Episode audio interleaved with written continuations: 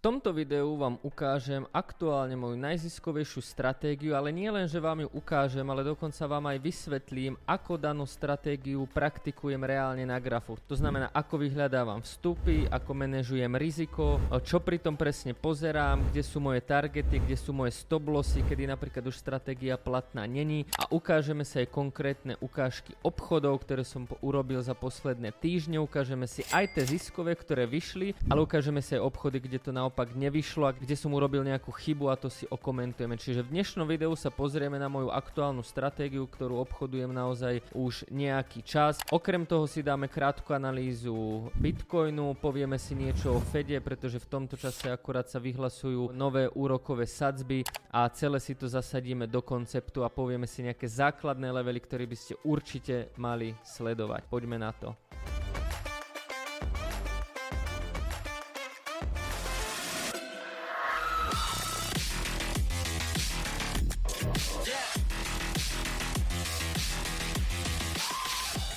Ahojte, moje meno je Jakub Kráľovanský a vás zdraví na kanáli Trader 2.0. Ak sa vám tieto videá páčia, dajte odber, dajte like, no a my sa dnes pozrieme na moju konkrétnu stratégiu. Práve v čase vydania tohto videa vlastne FOMC meeting, pretože video vychádza stredu o 20.00, čiže presne v tomto čase sa dozvieme o tom, či Fed naozaj ponechal úrokové sadzby nezmenené alebo ich o niečo zvýšil. Takisto tu bude tlačovka. Ja osobne samozrejme tieto rozhodnutia sledujem, zaujíma ma to tradingovo, ale priznám sa vám úplne na rovinu, že že podľa mňa už ten efekt toho Fedu nie je taký veľký, pretože vo svojej podstate teraz je už jedno, či ten Fed ešte o niečo zvýši úrokové sadzby, alebo ich ponechá. Proste aj historicky, keď sa na tie sadzby pozrieme a pozrieme sa do histórie, ako to bolo v minulých cykloch, tak naozaj niekoľko mesiacov sme na tom tope boli.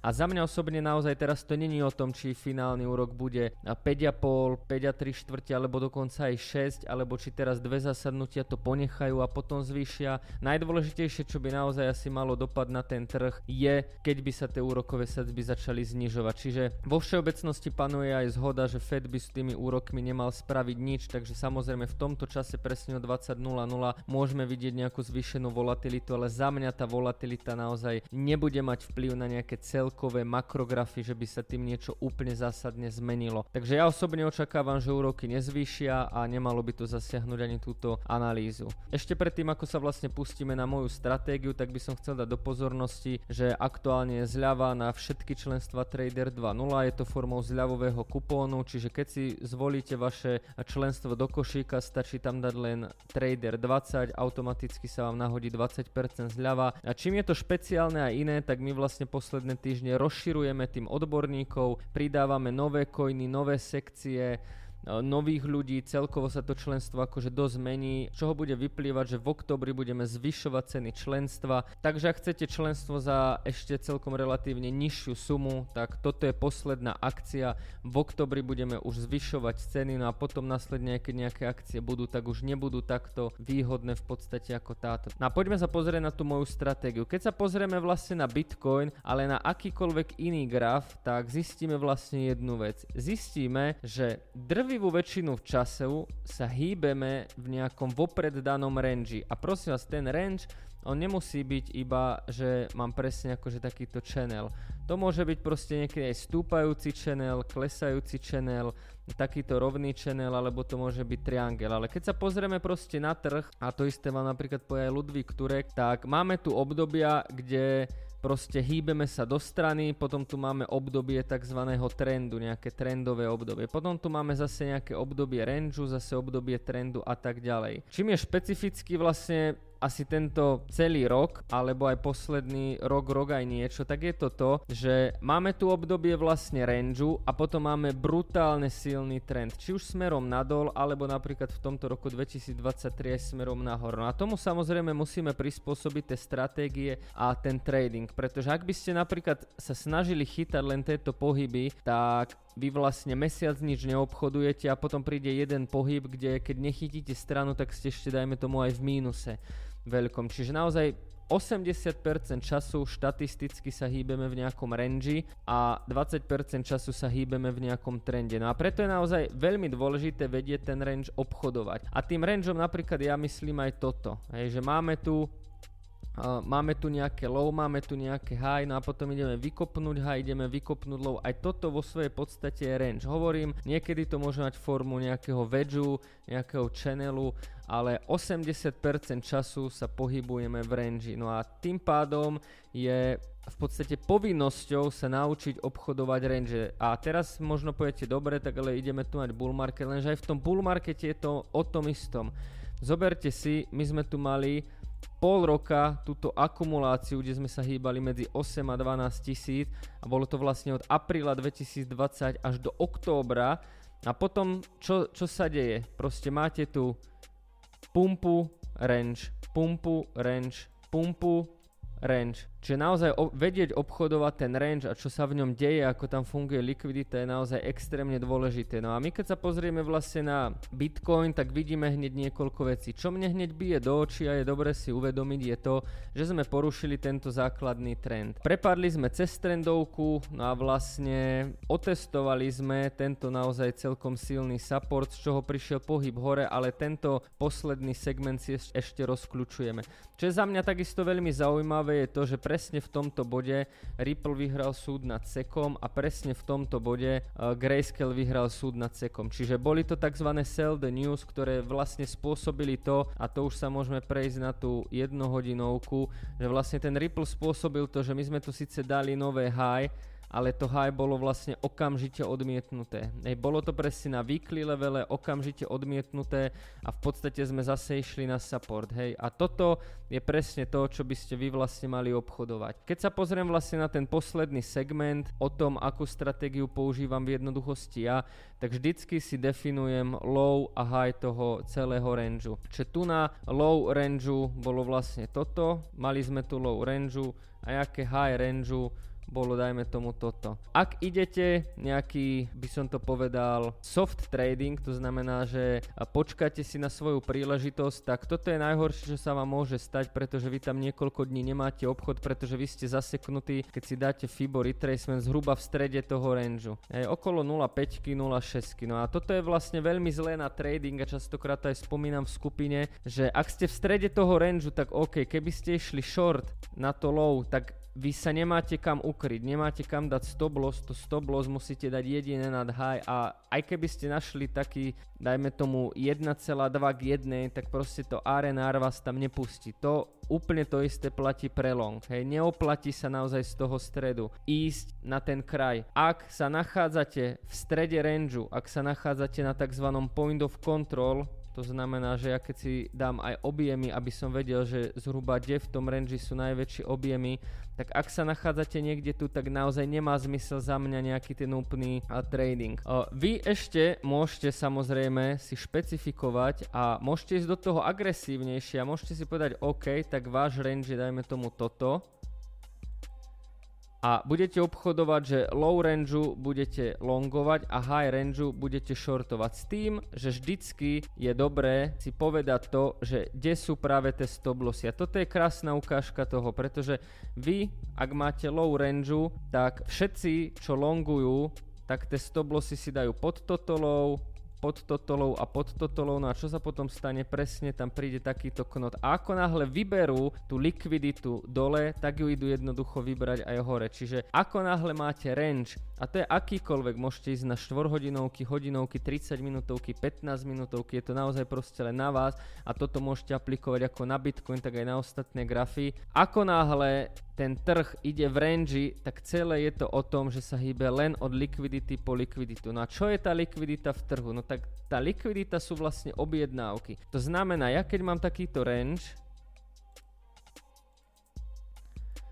tak nemá zmysel obchodovať ten stred, ale má zmysel, kde majú stop lossy všetci, čo longujú tento range. Každý jeden človek, čo bude longovať tento range, tak bude mať stopku tu, pod týmto alebo pod týmto. Čiže tu, bude mať, tu budú mať stop všetci, čo longujú a naopak tu budú mať stop všetci, čo shortujú. Tým pádom tá likvidita sa tu bije, bije, bije a ako náhle ten trh už vyčerpa všetko, čo je v tomto range, vybijú sa tu tie objednávky, dolikvidujú sa napríklad tie 15 minútové grafy, pretože teraz som na hodinovom, všetko sa tam dolikviduje, tak tomu trhu nezostáva nič iné, pretože tu už není žiadna likvidita, není tam žiadny objem, není tam žiadna protistrana, keďže tam není objednávka tou limitkou alebo stop lossom, tak ten trh musí ísť niekde, kde tá objednávka, ten stop loss, ten limitný príkaz je. A preto príde buď do tejto zóny, alebo do tejto zóny, buď do tej longovej zóny, alebo práve naopak do tej shortovej zóny. Preto príde vybrať ten trh vlastne stopky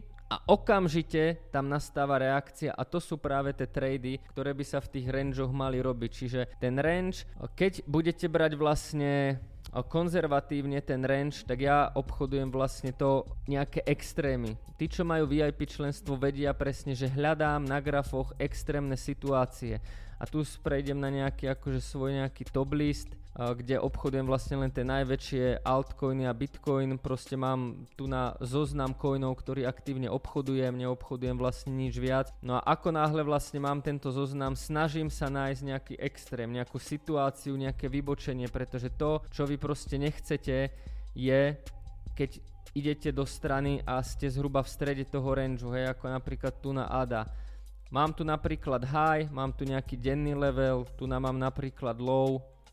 Môžem si dať napríklad o, takto nejakú trendovku, že sme ju prekonali. Takisto si tu môžem dať vlastne volume, nech vidím v tomto range, čiže mne osobne čo dáva celkom zmysel. OK, prepadli sme cez trendovku, mám znova tu nejaký range, toto môžem charakterizovať ako nejaký range. No kde je teraz tá likvidita? Čo mne dáva najväčší zmysel? Ak má byť setup na short platný, tak mám tu value area high a tu na by mal prísť vlastne setup, ktorý prerazí dolov a vybereme tam tú likviditu. Včera napríklad Cardano nedokázalo ísť týmto retracementom na nové maximum. Ja som Cardano napríklad shortoval tu z tohto bodu. Prečo? Pretože boli tam vlastne 3 highs, to je taktiež jedno z mojich pravidiel, že ak vidím niekde 3 highs, vytvorím higher high, to znamená, keď si dám replay toho včerajšieho setupu, tak čo som ja shortoval, po čom som išiel. Išiel som v jednoduchosti po tom, že mal som tu na high, mal som tu nejaký knot. Blížil som sa tomuto veľmi silnému denného levelu, čiže prvý bod mám tam silný denný level, druhý bod mám tam predošle high a tretí bod za mňa ako podmienka vstupu bola, že tam mám 3 high po sebe. Čiže boom, dal som tu 3 high z hodov okolností, v tomto čase prišiel vlastne aj v fundament, že SEC ide prešetrovať e, US Binance. Na tento obchod som uzavrel vlastne s nejakým 15% ziskom, uh, ADA zisk 15% tu.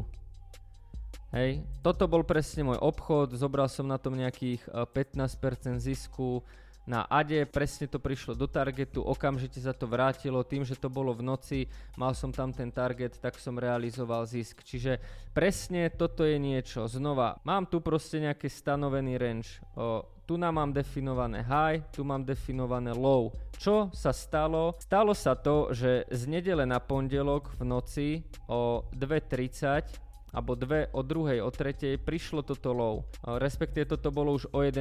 Väčšina altcoinov mala okolo druhej, tretej. No a čo ja viem, ako náhle sme sa my vybili znova v tomto range, ktorý má teraz formu vlastne takéhoto obdlžníka a vybili sme to low. Toto som nechytil tento vstup, tak za mňa je ideálne, keď vybijeme low, keďže tu nemáme likviditu, je následne ísť vybrať zase naopak toto high. Tento setup bol v noci, aký som vlastne prišiel v pondelok, nakreslil som si všetky levely, tak jednoducho už bolo neskoro. No a celý včerajšok, respektíve celý pondelok sa niesol v znamení, že by sme chceli jednoducho naskočiť do toho tradu, ale tu na bolo nejakých 9.30, no a ja som si dal, zadal setup, že OK, dva moje setupy, ktoré môžu byť, buď ešte zoberem tu na, ten long a zoberem ho sem, alebo potom pre mňa bude šanca zobrať tu na nejaký setup, že mám tu denný level, mám tu predošlé high, tom čase som si to vlastne vyznačil takto, že mám tu denný level, predošle high, čiže ak tu na uvidím nejakú konfluenciu, proste niečo, čo bude zaujímavé, tak tu môžem brať short, pretože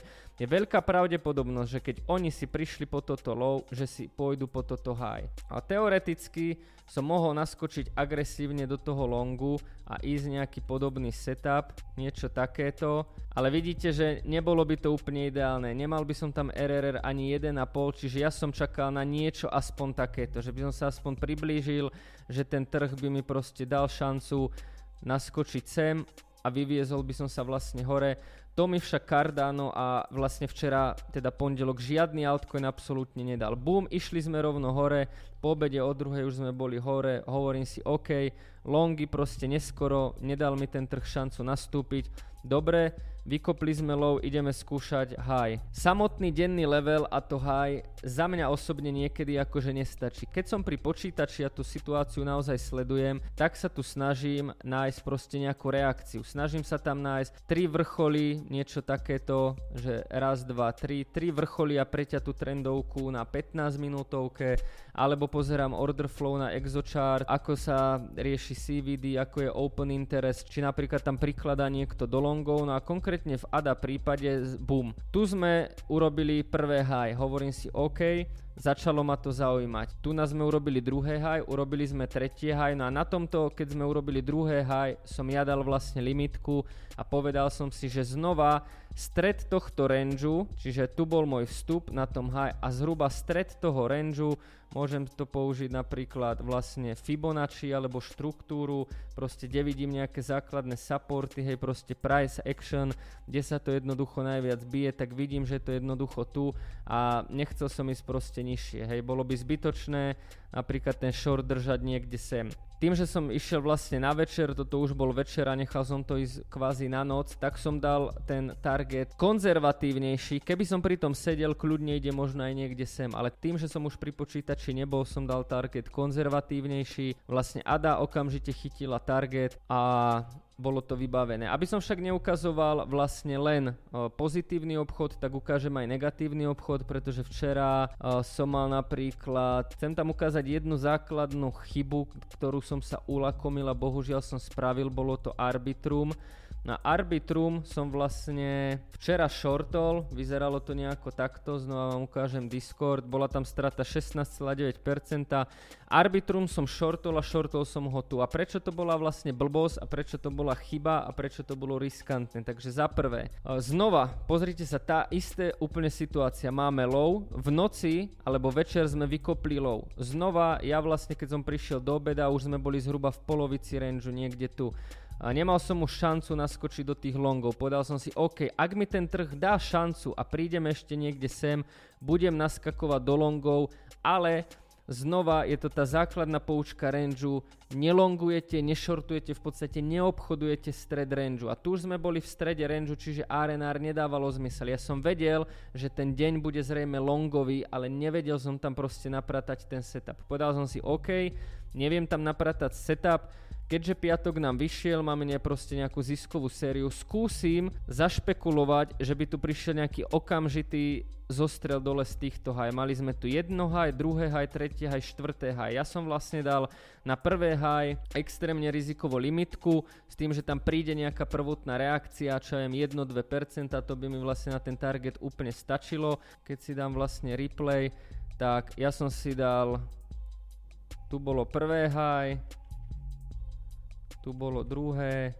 tretie, štvrté. Čo to znamená? To znamená, že ja na základe môjho pravidla som vedel, že OK, vykopli sme li toto low, vykopli sme túto likviditu, zrejme ideme až niekde sem. Lenže ja som zariskoval a rátal som s tým, že ako náhle dojdeme tu, príde tu nejaká prvotná reakcia, zoberem tento zisk zo shortu, cca 1,6% krát 10 paka, zoberiem tu 16% a naopak tu na naberiem long a dotiahnem ten pohyb. Hej, prípadne. Prípadne, ak by to išlo sem, toto by bolo ideálne, tu zoberiem a dotiahnem ten pohyb. Lenže arbitrum ma akože zosekalo, Uh, vidíte, že vlastne teraz tam tá reakcia prišla, ale bola akože extrémne slabá, že ja som ani nestihol proste nič nejako uzavrieť a konzervovať. Na rovno nad týmito hajmi chytilo stopku a bol koniec, čiže zobral som stratu. Takže toto bol obchod na riziko, ktorý mi včera nevyšiel, ale ako keď tá myšlienka likvidity bola rovnaká. Hej, išli sme vybrať proste likviditu dole, automaticky sme šli vybrať proste likviditu hore a vidíte proste akým silným pohybom. Ja som špekuloval, že by tu mohlo byť jemné odmietnutie, to nebolo. Čiže toto je moja stratégia. Vidíte, že proste všetko sa obchoduje v rangeoch, keď prejdete na 15 minútovky, 30 minútovky, všade tu máte range. No a teraz vlastne, keď sa pozrieme na Bitcoin, tak máme FOMC meeting. Ja cez FOMC meeting vlastne už netradujem, ani som to nikdy nerobil. No a máme nejaké základné levely, takisto sme v range, vidíte, že častokrát chodíme tam vykopávať tie lows. Celý aj tento pohyb bol znova len o tom, že sme tu proste mali nejaké lows, tie sme vykopli a vidíte, išli sme okamžite vykopnúť highs, čiže znova, ako náhle sme vykopli likviditu tu, tak sme vykopli likviditu tu. Je to znova tá istá technika, pretože vy, keď sa hýbete v nejakom range a je jedno, či to má takýto smer, alebo proste je to takto pekne vlastne vodorovno, ono, keď vykopete tu na všetku tú likviditu, tak viete, alebo hýbete sa takto, viete jedno. Tu nám majú stopky všetci, čo longujú a tu majú stopky všetci, čo shortujú.